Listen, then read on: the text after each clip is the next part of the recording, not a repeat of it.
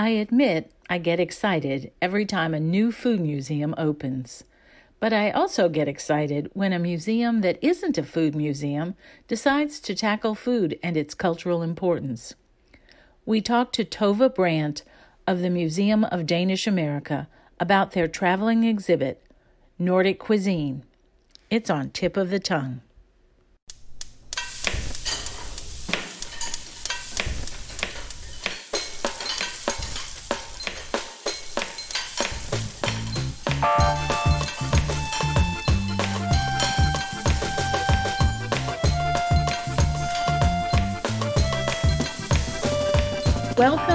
The Tongue, a podcast on the Nitty Grits Network, where we explore the intersection of food and drink and museums. This is Liz Williams. We're here today with Tova Brandt, Executive Director of the Museum of Danish America in Elk Horn, Iowa. Tova is the curator of and developer of the new Nordic cuisine exhibit that is in America right now. So, welcome, Tova. Thank you. Glad to be here. So, I'd love for you to tell us a little bit about how you decided to develop this particular exhibit. And I have all kinds of questions because, of course, we're a food museum in at the Southern Food and Beverage Museum. So everything we do is a food exhibit, practically, if it's not a drink exhibit. Uh, but I know the challenges that museums that are not really set up for food face. So I'm really curious about how this um, came to be.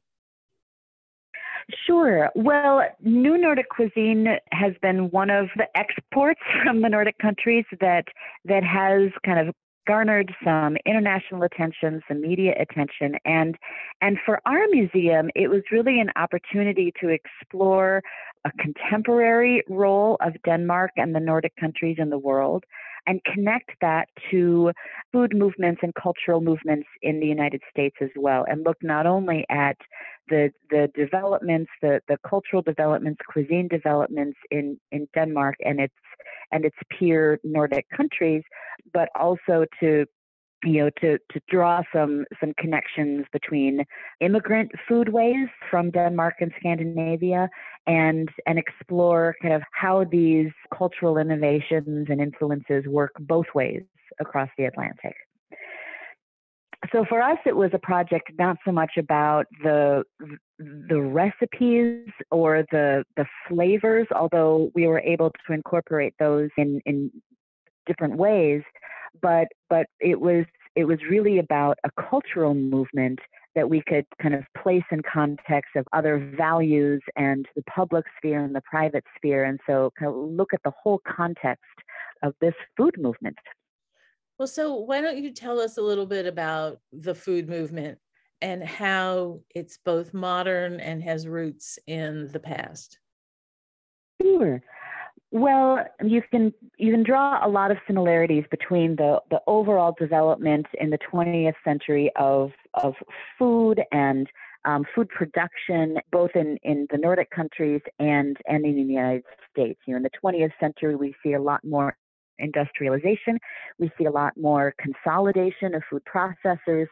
We see a, a large movement of people moving into the more public workspace, especially women um, moving into the workspace, and therefore what might have been more kind of traditional food preparation at home is is, now not as appealing as as options that are based more around convenience and the realities of of just working in another space and coming back and having to put food on the table for your family. So these are all very familiar um, kind of realities to you know to many of us.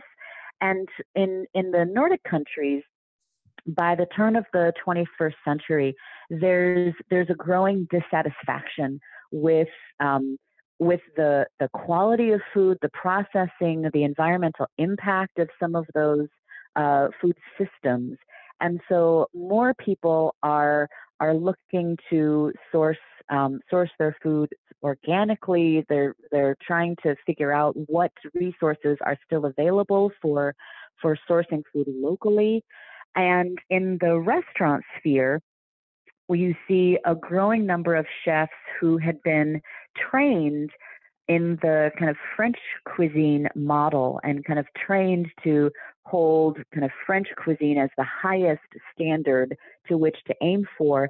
And, and they're starting to to to resist that and and and balk at the idea that French cuisine can be the only highest standard of quality for for global cuisine. So so you have all of these movements coming together, and in 2004, a bunch of, of representatives from restaurants and food entrepreneurs from all five Nordic countries. And, and the five Nordic countries that, when we talk about it, are Denmark, Norway, Sweden, Finland, and Iceland.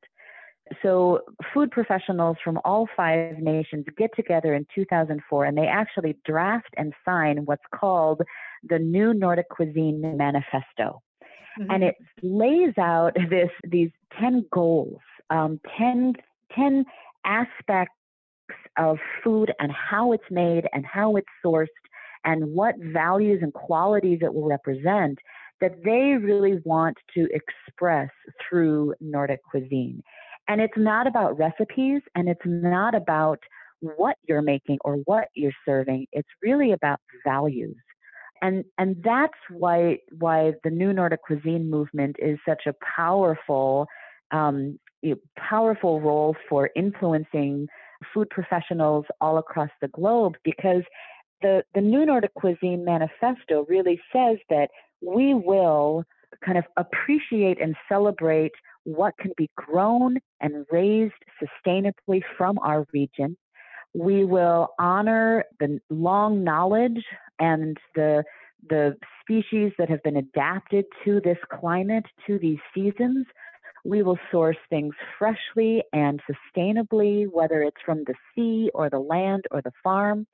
And we will incorporate a modern understanding of nutrition as well as you know the best flavors and techniques that contemporary innovation and technology makes available to us it's really this list of, of values that that brings together a, a lot of uh, the kind of the cultural aspects of food um, that that these these leaders in in the Nordic lands were were really trying to express and all get behind, and it it had a lot of influence um, first in the restaurant sphere, but then even in governmental policy food policy, nutrition policy, agricultural policy, and uh, kind of how all of these food systems work together in concert with goals for energy, uh, renewable energy goals, and sustainability, and architecture and design. So it, um, it fit very well into the moment and kind of and continues to to have an impact. So if we talk about a place like Noma, that maybe is um, a restaurant that might represent this new Nordic cuisine and was part of the revolution. Don't you think that part of its um, part of the the actual understanding and really part of the impact of this was because the, a restaurant like Noma which was doing fine dining, was also so extreme in its adherence to these uh, principles. Yes, absolutely. I think I think it's not too much to say that Noma became the, the unofficial flagship of the new Nordic cuisine movement. Rene Redzepi, the head chef there, was himself one of the signers of the manifesto, and um, Claus Meyer, who was the co-founder with Rene Redzepi of Noma, he was one of the people who organized and invited people to the meeting that resulted in the manifesto. So it is no accident that the success and kind of worldwide attention that NOMA receives as it's, you know, becoming the the go-to place to kind of see the new Nordic cuisine in action, um, that it's very closely tied to the timing and the interpretation of what what new Nordic cuisine can be on a on a kind of the highest end of, of restaurant experience.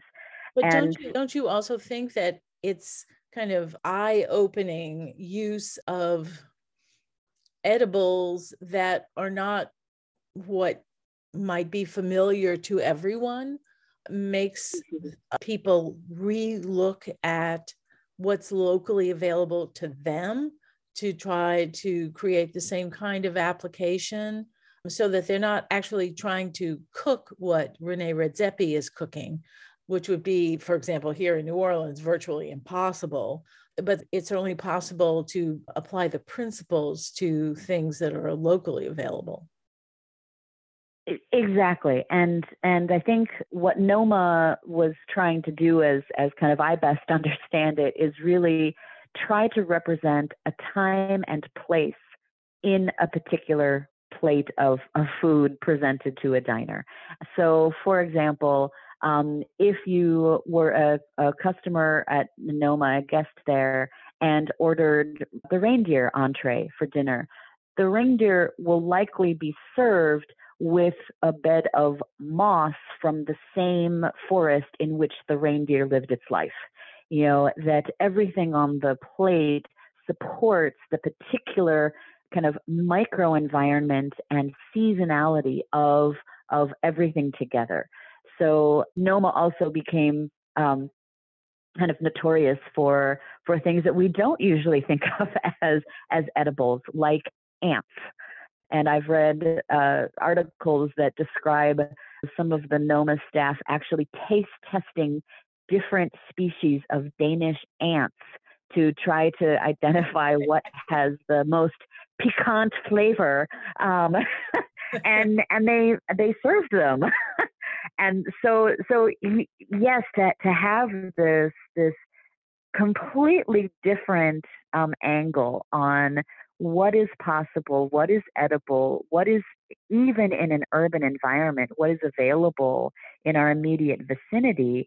They would forage in the parks of Copenhagen for food that would then be be served later that day. And um, so it's yeah the the the hyper um, awareness of serving things that only come from a, a, very closely defined region or or radius from the restaurant that that that was really one of the paradigms that noma um, uh, highlighted yes so as you tried to connect it to people um, in America of Nordic heritage, how did you make that connection?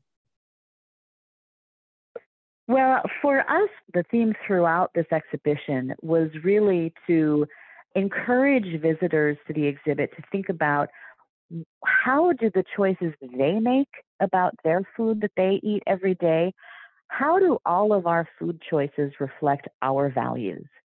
And those values could be anything from, you know, from environmental concerns and you know making choices based on those to tradition and heritage and kind of reflecting the recipes as you learned them from your grandparents to uh, frugality and and kind of value and being um, being aware of of not wasting uh, wasting resources, all all of these values that influence the the choices we make every day, that influences what food we eat, and and to connect, you know, the process of of purchasing, preparing, and eating food to an expression of of what some of our our values are is maybe something we don't do consciously enough or often enough.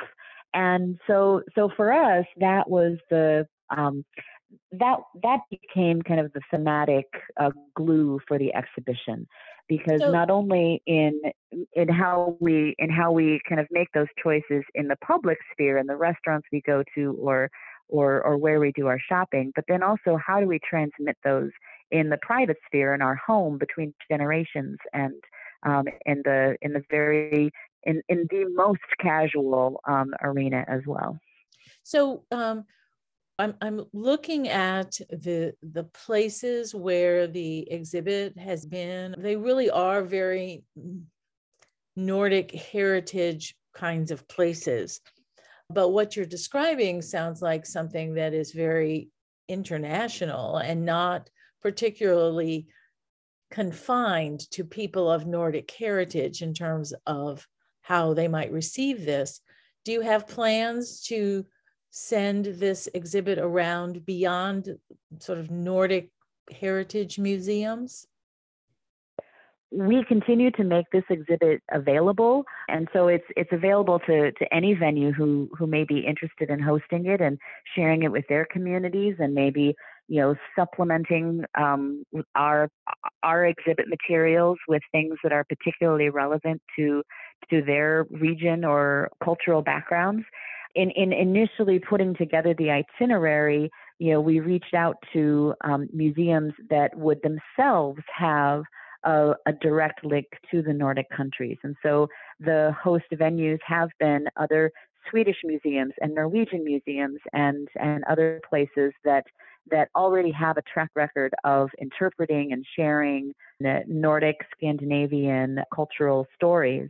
And there, are in many cases, museums that we have worked with before, especially in a previous exhibit that we toured about Scandinavian drinking traditions of beer and aquavit.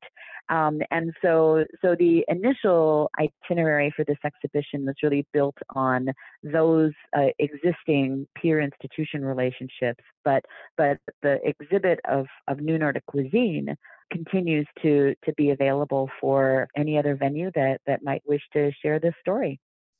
And so I've also seen that a lot of your programming has been involved with things on YouTube. I know that we're in the middle of COVID right now, and a lot of museums are doing things uh, digitally that they might have done in their venue if COVID weren't a problem do you feel that that's something that you as a museum are going to continue to do just to broaden your reach? Um, yes, yes. Actually, when we first started developing the New Nordic Cuisine project, we um, we had some early discussion about whether there should be a printed catalog uh, accompanying this exhibition, which is often the case with a national traveling exhibit.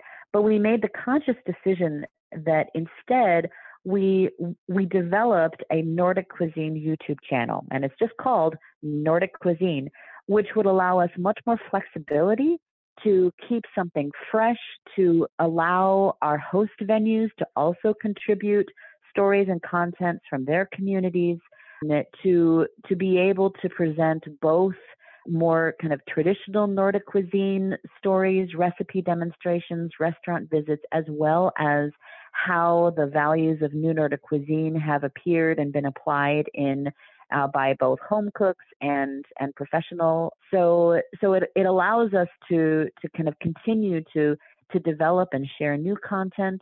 And um, there's some there's some a really wonderful range of of stories and experiences on that channel that that kind of help uh, complement the exhibit and and amplify the exhibit. So as far as we're concerned, the Nordic Cuisine channel is a permanent thing. It's not going away and and we as, as we're able to continue to develop and and upload new new videos, new content, we will continue to do so. And so what is the thing that you found the most surprising as you were developing the exhibit?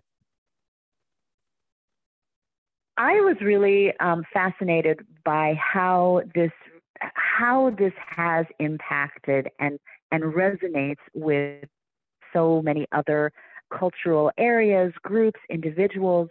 And, and for me, that really reinforced the value of, of telling this story and encouraging people to, to really think about the intersection of, of food and choice and values. As I got to know more of the more of the the names associated with the new Nordic cuisine movement, the the outcomes, the networks, and and who then they have have worked with and influenced. I think one of the one of the great examples is that Sean Sherman, who is a chef of Dakota heritage, currently working in Minneapolis, he found the New Nordic cuisine movement very influential in his work to basically reclaim and promote the the original food heritage of the Dakota people before European contact.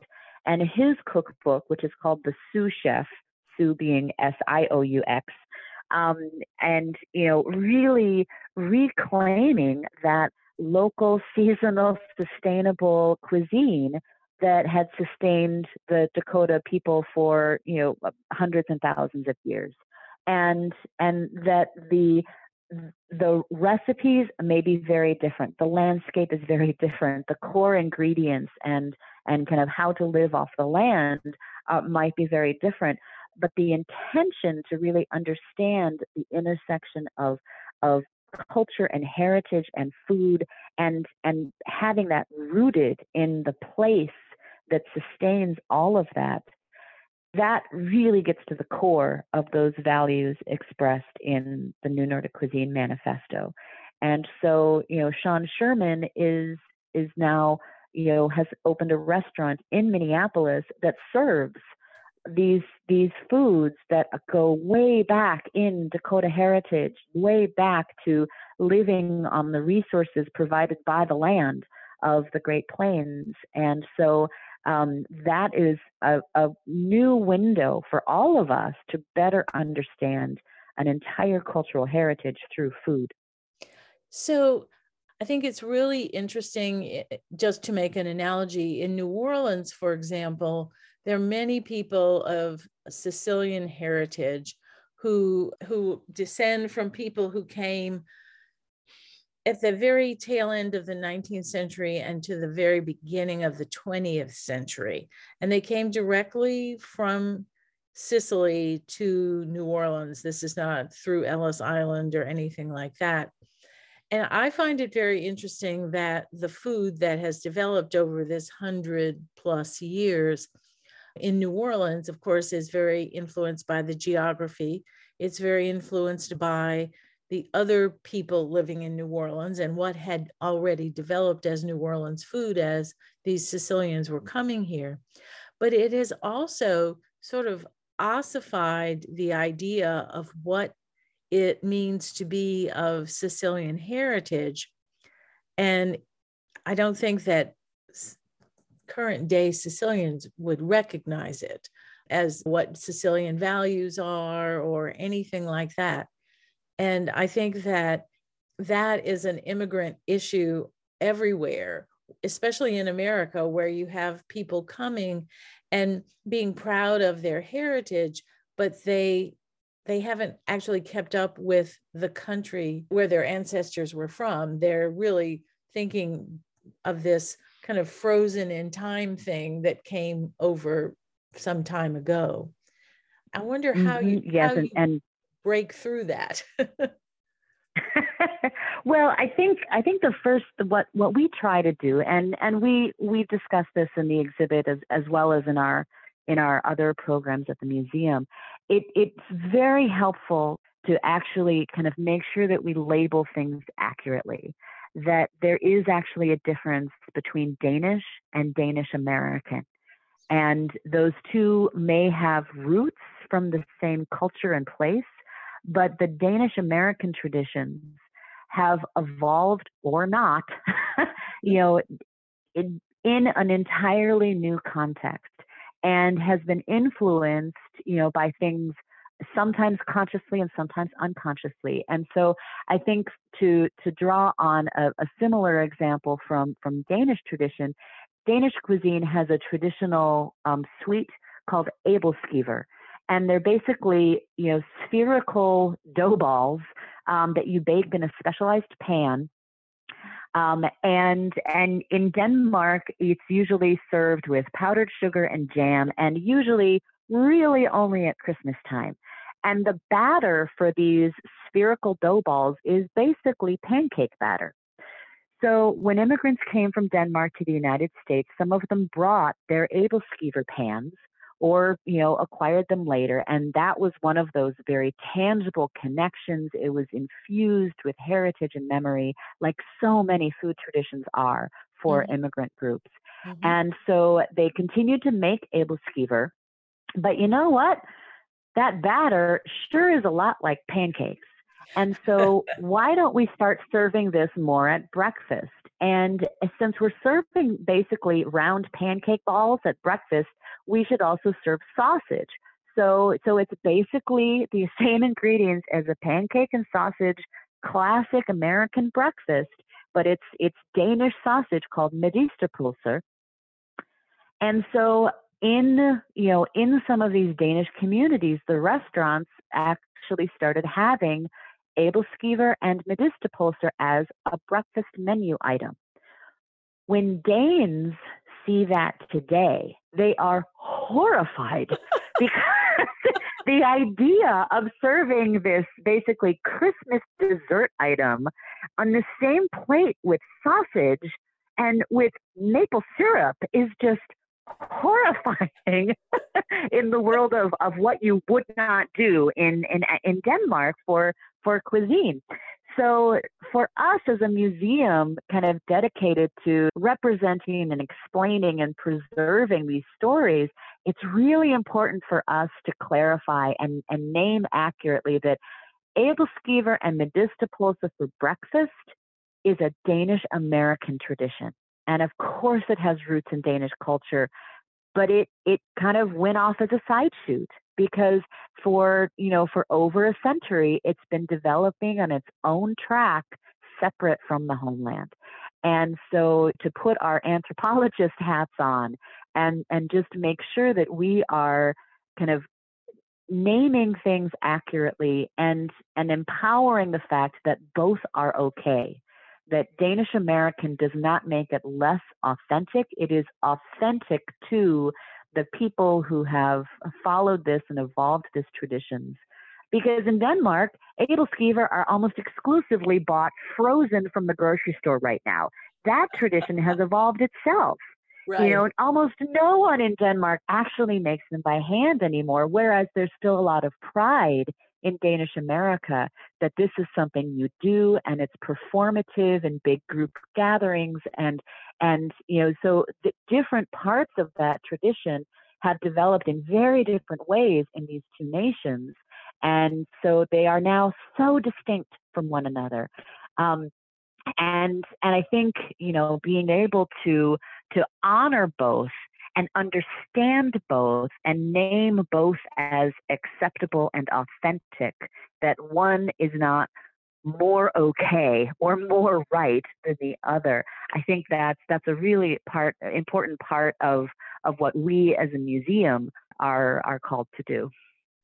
So so to get back to the new Nordic cuisine exhibit, where is the next place where it will be exhibited? It is currently on view in Moorhead, Minnesota, and will close this spring and will move in March to open in Chicago at the Swedish American Museum. So it will be on view in Chicago from April through June. Well, so there's a good opportunity for, for people to see this exhibit. I want to thank you so much, Tova, for talking about this. It's always exciting for me to see museums that don't always talk about food to bring food in as part of their cultural exploration. So kudos to you. I think it's a really exciting. Well, thank you so much. It's a pleasure to talk about it. Thank you. Thanks for listening to Tip of the Tongue. We come to you from the Camellia Bean Studio at the Southern Food and Beverage Museum in New Orleans part of the Nitty Grits Network. For more information on today's podcast, join the Tip of the Tongue podcast group on Facebook. Please come by when you're in New Orleans and don't forget to subscribe to our podcast wherever you listen to podcasts. If you like it, let us know in the comments. This is Liz Williams.